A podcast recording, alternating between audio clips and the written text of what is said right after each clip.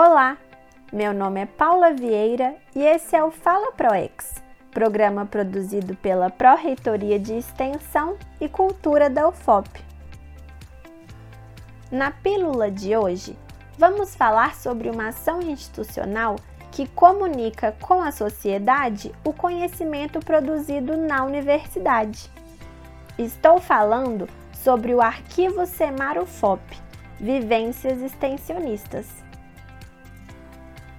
O Arquivo SEMAR, criado em 2015, é desenvolvido pelo Instituto de Ciências Humanas e Sociais, o ICHS, e pelo Instituto de Ciências Sociais Aplicadas, o ICSA, da UFOP.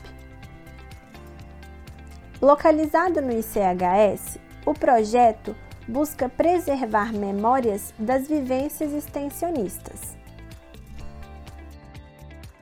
O objetivo do arquivo é constituir o acervo documental do Centro de Extensão de Mariana, o CEMAR-UFOP. Ao longo desses anos de atividade, o processo social e cultural das atividades tem produzido uma massa documental considerável que precisa ser tratada e analisada. Inicialmente, o projeto visava recuperar o arquivo de alfabetização de jovens e adultos da região do entorno da UFOP.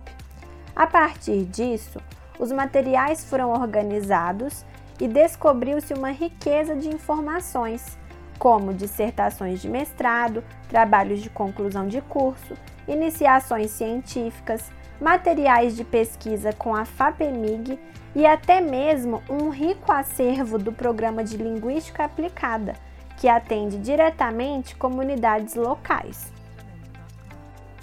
Organizar, higienizar e classificar o conteúdo dos documentos e fotografias é o foco inicial. Depois, pensa-se em preparar o acervo para possibilitar estudos, pesquisas e visitação de interessados Dessa forma, é possível reunir este acervo e criar um centro de memória. Desde 2020, o arquivo, que funciona com um bolsista e três voluntários, está trabalhando com atividades online, explica Fernanda Rodrigues Silva, coordenadora do projeto. Fizemos então estudos, voltamos, estamos inscrevendo para congresso, fazemos eh, reuniões semanais. Eu com a equipe, hoje nós temos quatro, quatro, três voluntárias e uma bolsista. Estamos estudando então agora a parte pedagógica do acervo, como disponibilizar para o público, o que é, que é possível trabalhar com aquele acervo, né?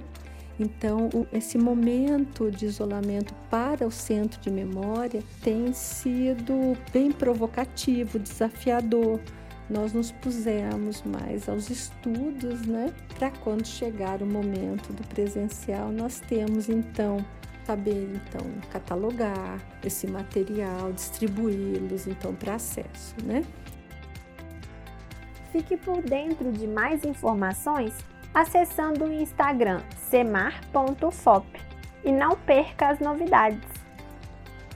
Até o próximo Fala ProEx.